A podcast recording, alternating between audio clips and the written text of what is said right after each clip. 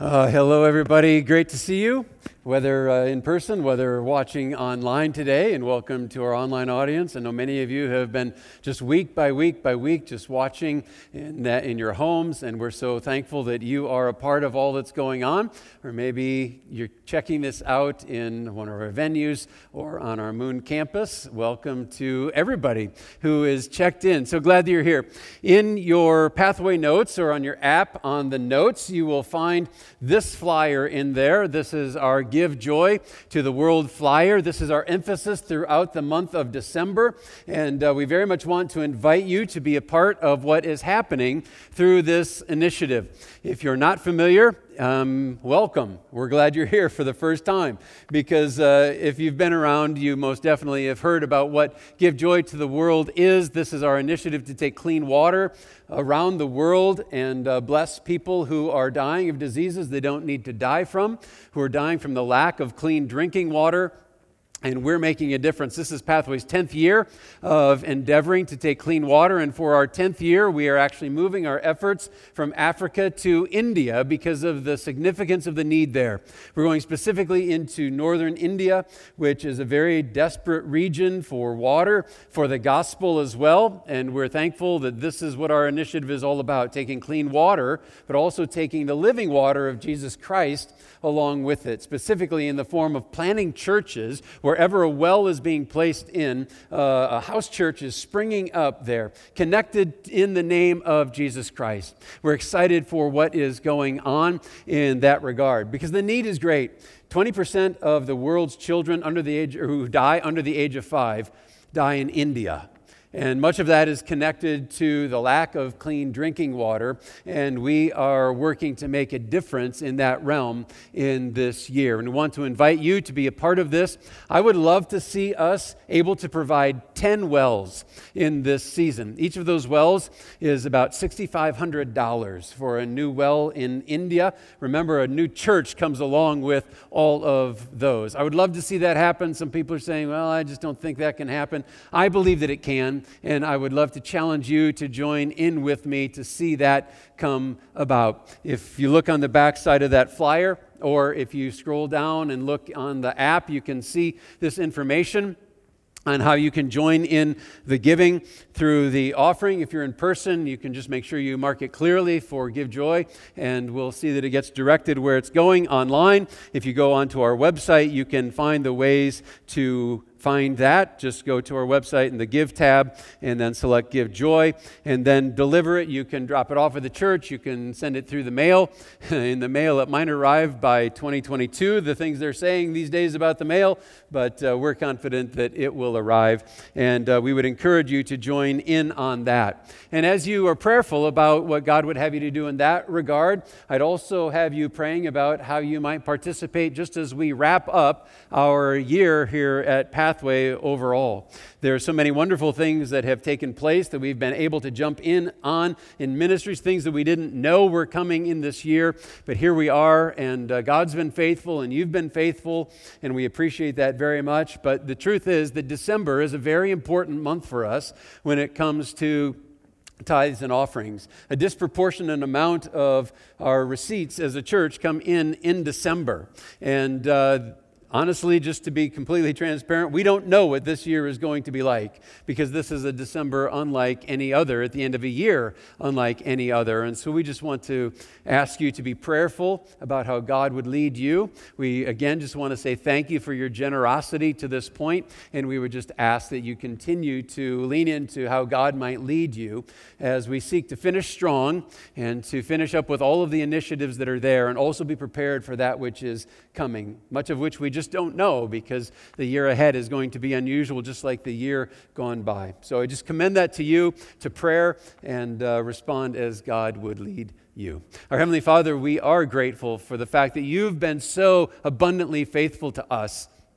And as we come to the end of this year, as we come into this, or we continue on in this season of giving joy to the world, Lord, we thank you for your faithfulness. We thank you for the faithfulness of the people of Pathway who've allowed us to continue on with ministry in these days. And there's so much more to do. And we're so excited about the possibilities that are in front of us. But we recognize that these things are, are funded through our faithfulness and our generosity. And Lord, I just pray that you would move in each of our hearts as we consider what it is that you would lead us to do. Lord, we do it to bring honor and glory to your name, to minister to the needs that are around us, and to touch lives for the gospel. And I pray that you would give us additional opportunity in the year to come. Lord, thank you for your faithfulness. Pray that you'd lead us now as we open your word. We ask in Jesus' name, amen. In our world today, people love to follow trends. Because as you follow trends, you are able to see kind of where things are and, and you get a little bit of a picture of where things are going. And so there are all sorts of different indexes or indices that are out there that you can look at that can help you to track where things are and how things are going. And uh, no doubt you are familiar with things, indexes like the S&P 500 or the NASDAQ or the Nikkei. There are all sorts of different ones out there. But these indexes or indices aren't just in realms of financial matters, even though many of them are in those realms. Are you aware that there's also something which is called the Rapture Readiness Index? I'm not making that up. It's really out there. It is, uh, it's a group of people who look at the things that are going on in the world around us, and specifically things that they believe have apocalyptic significance. And then they assign a composite score to determine how close the rapture must be. And uh, the lowest score that's ever been recorded from this group, it was in 1993. It was 58. The score today is 168, or excuse me, 186. So it's changed significantly. It's way high. In fact, it's in the highest category that they assign, which they label fasten your seatbelts. so you can look that up if you want to. I wouldn't really recommend that you follow that and pay a ton of attention to that, but there is something else today. There's another index that's out there that I think is very interesting and is especially pertinent as we come to the topic that we're going to be addressing today actually out there, there is a global peace index. This is a legitimate thing. A global peace index where they are measuring the level of peace that exists in our world today. Now, it might be a little bit discouraging to learn that things are on the decline. In fact, nine out of the last 12 years, the Global Peace Index has indicated that our level of peace is going down. And that certainly is the case in 2020, which probably isn't all that much of a surprise to you. You probably would have guessed that. You might be not, maybe not even so surprised that it's been going down in general over the last 12 years. In fact, beyond that. The Global Peace Index. But I wonder if anyone would want to venture a guess as to what region of the world is actually indicated to be sort of in the worst or at the bottom of the peace index. In other words, kind of as bad as it gets. Anybody want to venture a guess? I heard people speaking, but I didn't hear what you said. I'll just tell you it is the Middle East. Probably not a big surprise to anybody, is it? But here's the thing that I find very interesting about that it's the very region that Jesus came into when he entered into our world. The same Jesus that Isaiah speaks about. And you know what Isaiah tells us about this Jesus who came into the Middle East, which is the place that has the lowest global peace index? Isaiah tells us all about it. He says, For to us a child is born. To us a son is given, and the government will be on his shoulders, and he will be called Wonderful Counselor, Mighty God, Everlasting Father, Prince of what? Peace. Jesus came into our world to be the Prince of Peace. So, what's up with that? It seems as though Jesus didn't live up to his billing. If you take a look at the nature of peace that exists in our world today, and the level of peace that there was when he came, and the level of peace that there's been ever since in the middle. How is it that Jesus could be the Prince of Peace if we live in a world that we live in today? Today, what I want to think about with you is this idea of imagining peace. We're going to imagine peace. Imagine what peace looks like, if it's the real thing, what would that be? And where does it come from? We're going to imagine peace, what it would look like in our world if there really was peace on earth and mercy mild. I want to imagine peace, what it would look like, what the responsibility might be on us, and how we might be able to take that forward in a way that really makes a difference in the world that we live in. What's that peace all about? That's what we're going to be thinking about today. And to do that, we're going to take a hard look at what the status of peace really is, where it comes from, and how we might be able to advance it.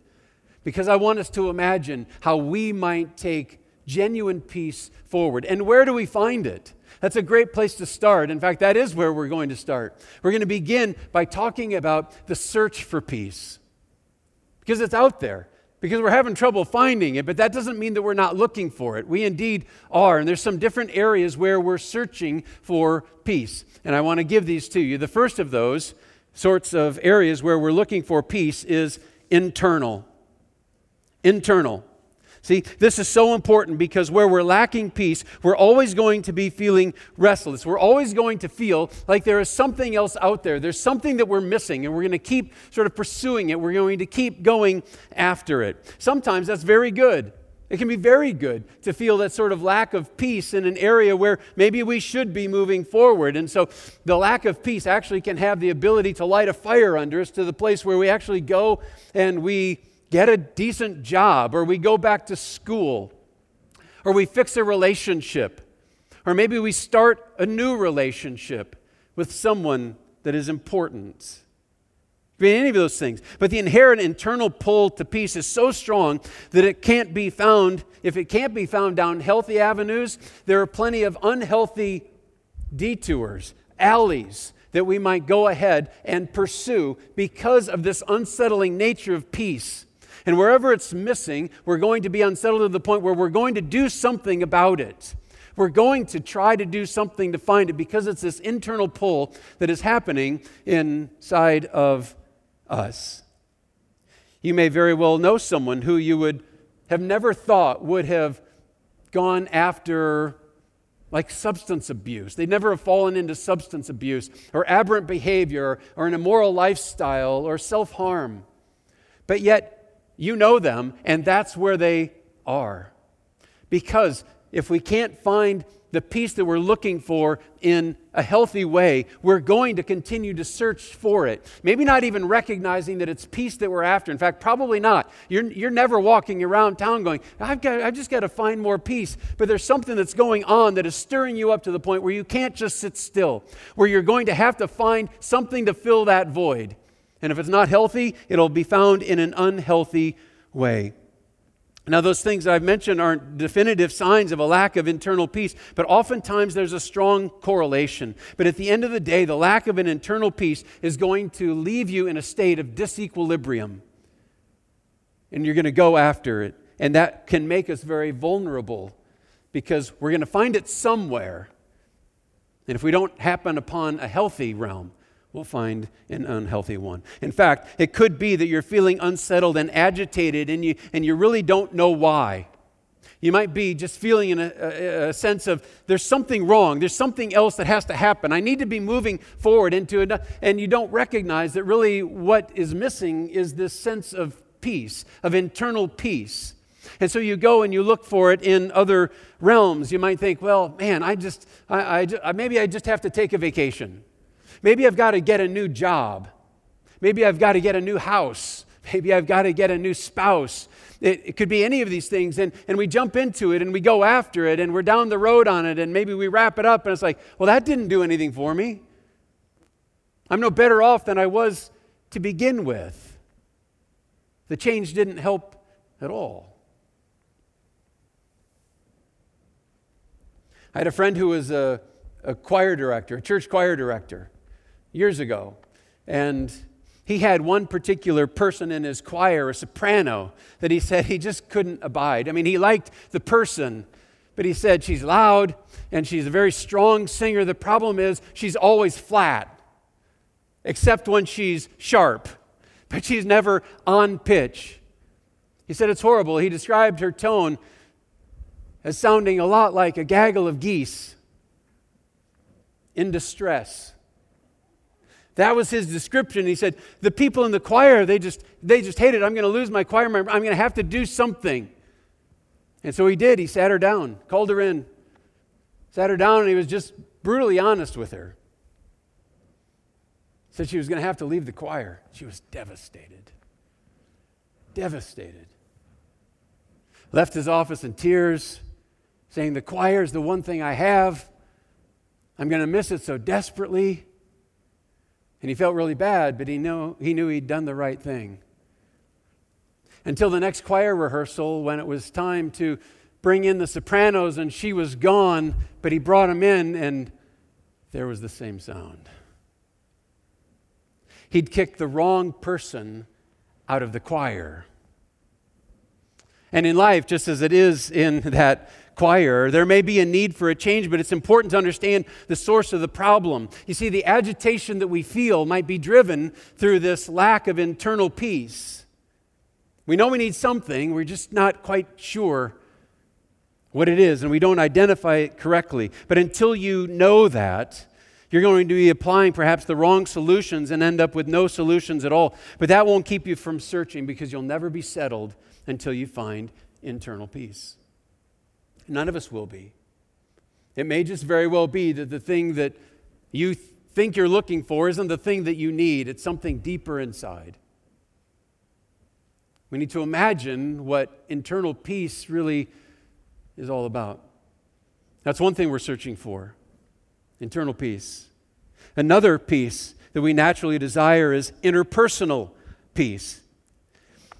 It's exhausting to be at odds with another person, isn't it?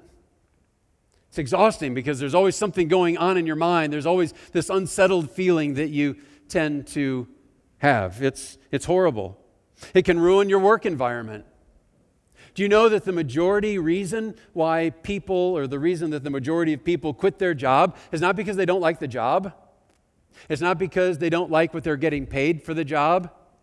It's because they can't get along with their coworkers. It's because there's a lack of interpersonal peace. It's like I can't, I can't abide this, and so I'm going to have to leave. It's a little harder to do that in the neighborhood if the, those are the people that you don't like. But I do know one family that picked up and moved across town because they didn't want to have to talk to their neighbor. Seems a little bit extreme.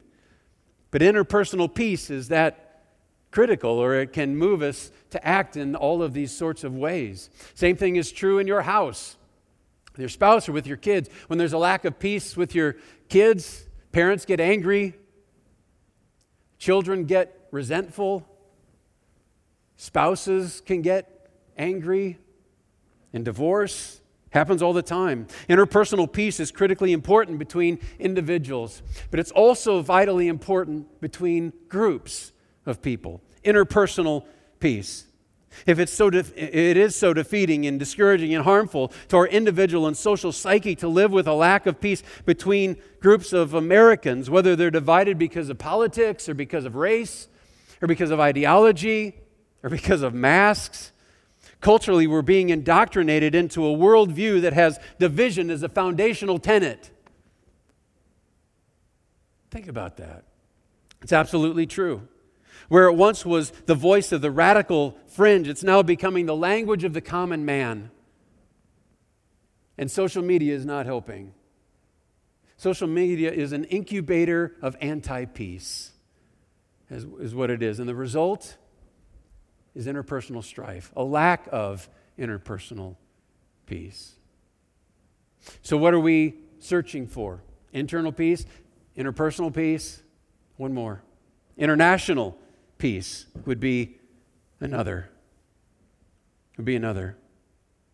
For most people, when they sing about peace on earth, when they send the Christmas greeting card that says peace on earth. What they're wishing one another is a peace that would overcome the wars that we see around us, that would overcome the strife and the hatred and the fighting that goes on all around our world. That typically is what we mean by peace on earth, and that's certainly very appropriate. There's no doubt about that.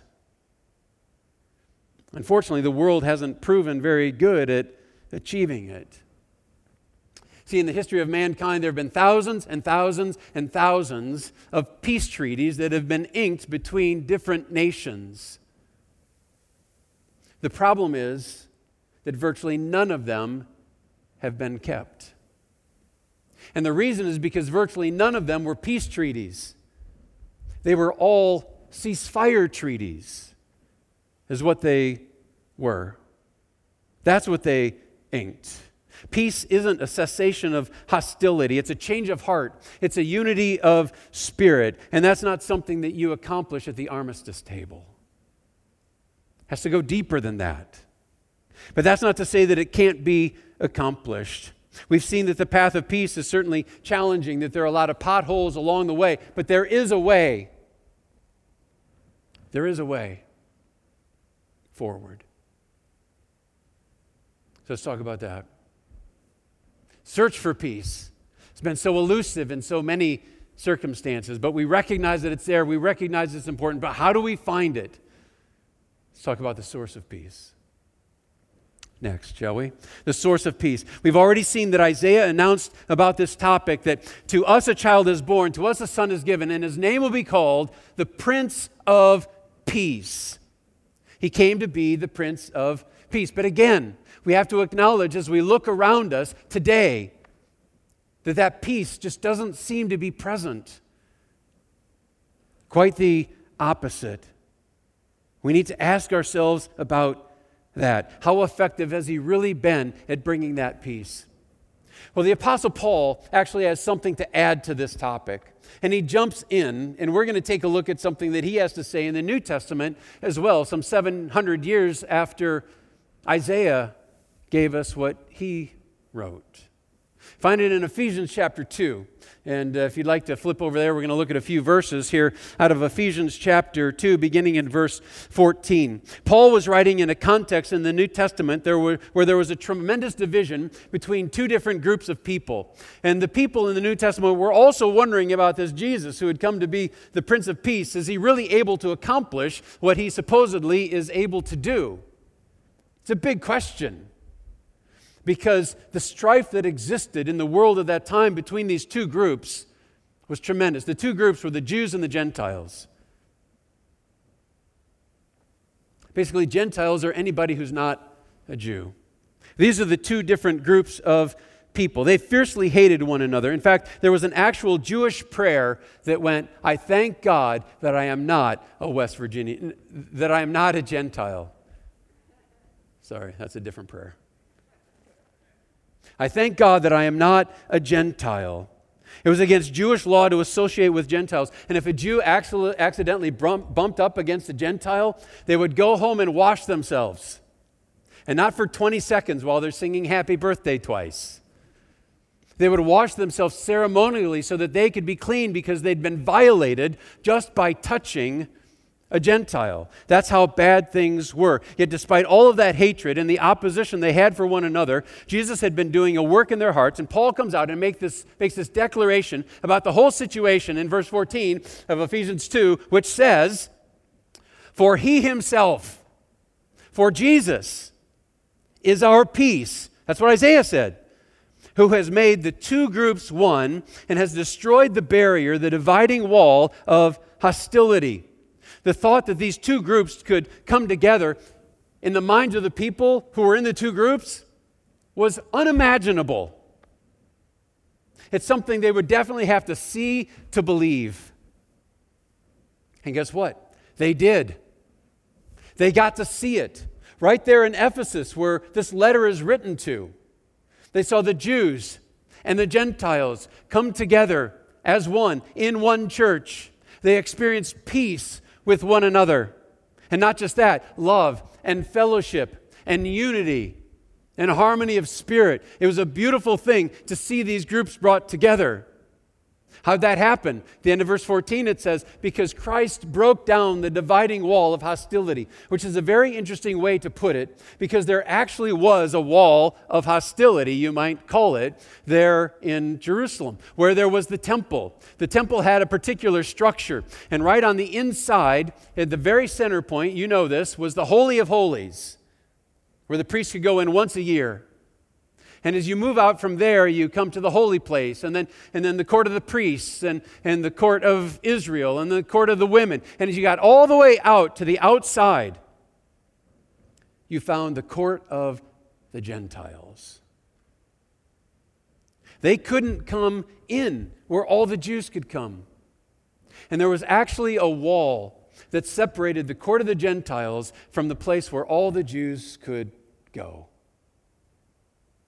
And what Paul is saying is that Christ effectively, not literally, but effectively, broke down that wall so that the separation that used to exist no longer existed.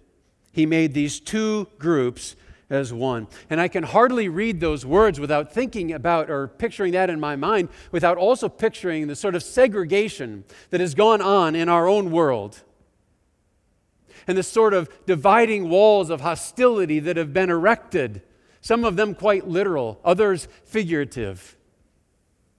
Walls of hostility, walls of separation. But I also can't read this text without reading about the peace that comes from Christ, that is also very much a possibility in our world and something that we need to be pushing for and praying for to be sure. Just as He's brought two groups that were far apart in the past, He can do the same again today. We need to not stop. We need to press on, never give up in this regard. Even unexpected peace can become a reality.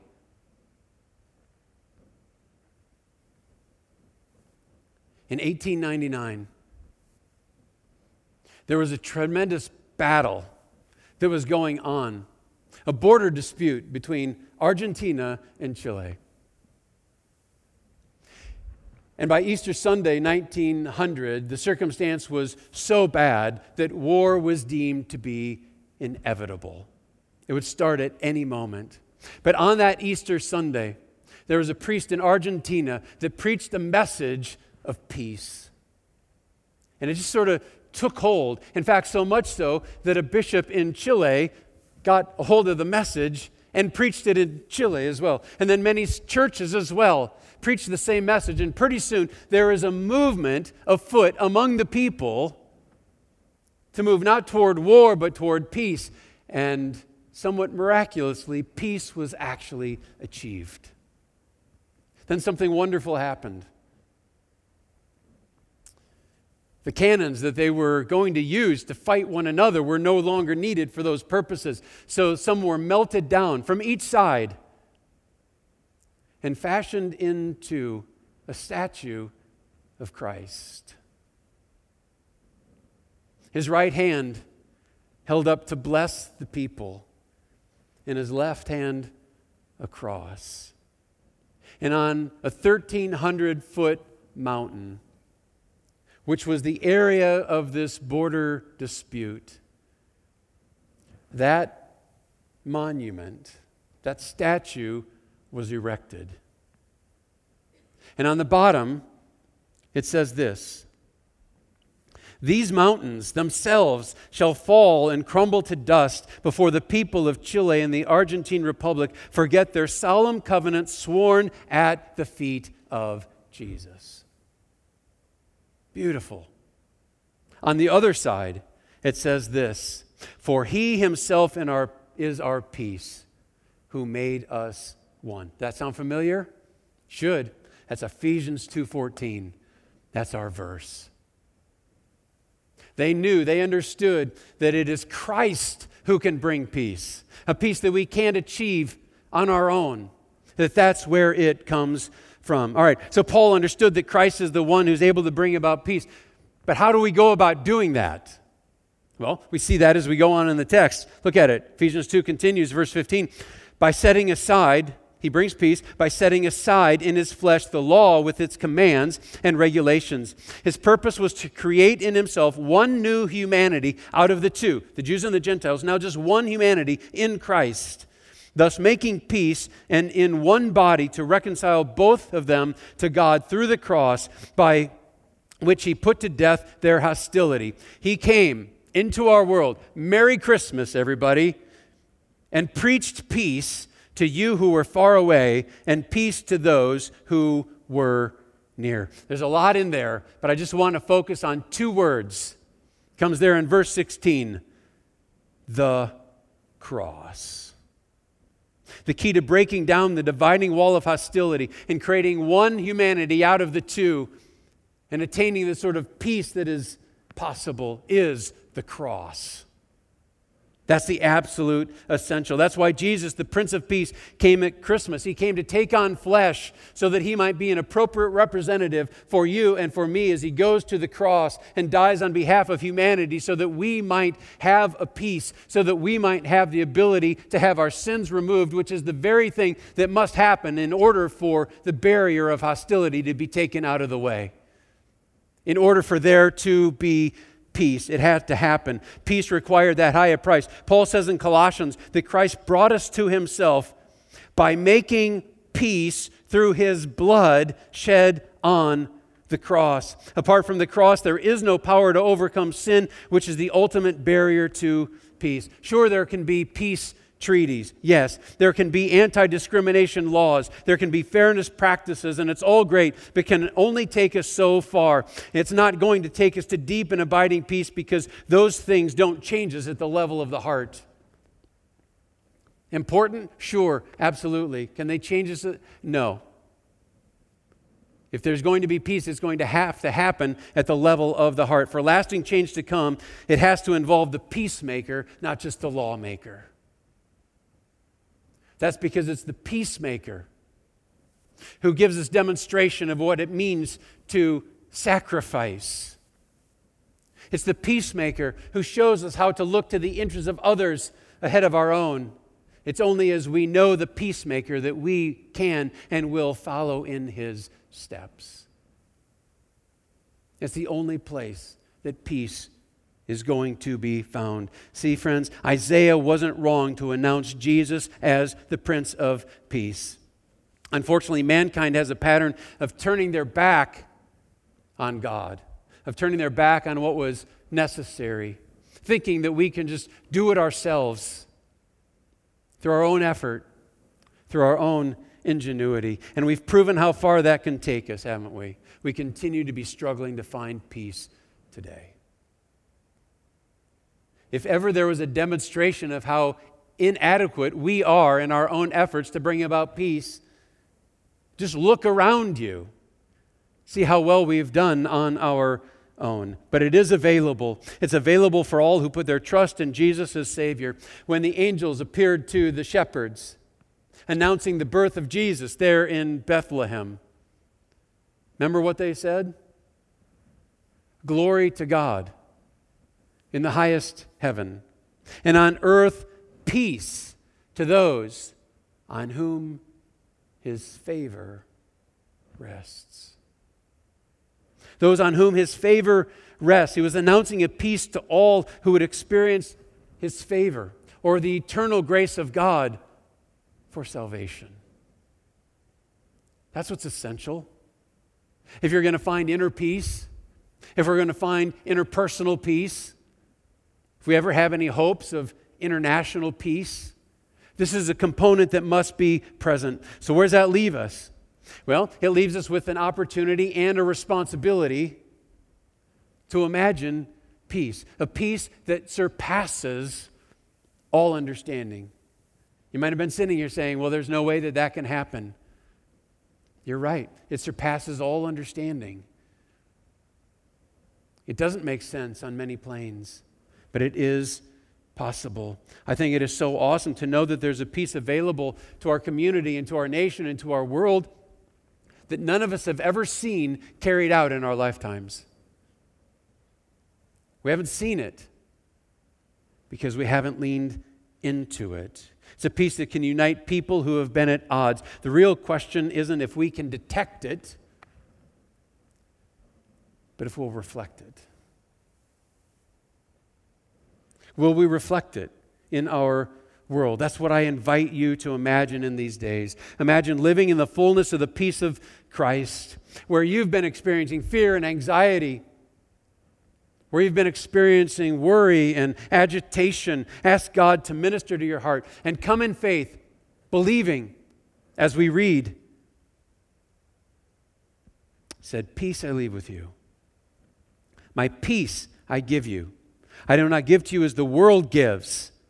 I do not give to you as the world gives. Do not let your hearts be troubled, and do not be afraid. This sounds like a huge undertaking. If essential to experiencing peace in our world today is that the peace of Christ must rule in our hearts, then it seems like a huge undertaking, and it is. There's no doubt about that. But what has happened so often in circles of people who are in the place where they've experienced the favor of God, they've thought, oh, that's such a huge undertaking. There's no way that we can get there. And so we've never tried. Where there are pockets where we can see that the church has risen up and tried, there have been changes that have taken place. You might not be able to accomplish it on an international scale, but you most certainly can with that person across the street. Do you realize that the only demonstration of genuine peace that they have in the flesh is you? Or another believer who might happen to be in their life? Well, don't just assume that that other people is going to find your friend. Even if we can't affect it on a global scale as an individual, we can't affect it across the street. And as one person goes across the street and another across their street, pretty soon there's a synergy that starts to happen and it springs up. And now it's not just a neighbor, it's a, it, it's a neighborhood. Then it's a community. Then it's a region. And it's a state. I believe it can happen. I believe it's God's desire that it would happen. The only question is are we willing to imagine making that sort of difference? That's what I want to call you to. Not to go out and execute world peace tomorrow, but to go out and speak to your neighbor, to share the love of Christ in this season. We see so many people scurrying all around us trying to find something. You know what that something is. It's the peace of Christ. They don't even know what it is. But as we prayerfully approach, as we prayerfully carry out and demonstrate and live out this peace, it's going to make a difference in the world in which we live. So live it, spread it and we'll see the Jesus who came as Prince of Peace. We'll see the difference that it makes as it captures our hearts on to capture the heart of others. Our Heavenly Father,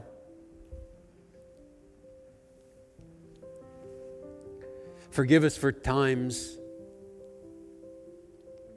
for lives that have been lived hoarding peace Something perhaps that we've found, but we've just drawn it in. We've just been blessed to experience it for ourselves. And so we might be at a place where we're feeling an internal peace.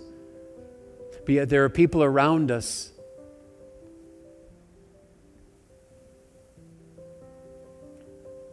who aren't finding it who are searching for an interpersonal peace or searching for their own internal peace. Or a world that's looking for peace. We have the answer. Forgive us for times that we've just held on to it. May we imagine that peace capturing the hearts of others. May we imagine what it would look like for us to demonstrate that in our world and live it forward to your glory. We don't have it just to hold on to, but to release. Father, open our eyes to a world around us that is so desperately searching for something they can't find. Convict us with the fact that we have the answer, that we might speak into the needs we see around us, that we'd engage with people who are struggling to find their way because we have the answer. Help us to imagine spreading that peace, we pray. In Jesus' name, amen.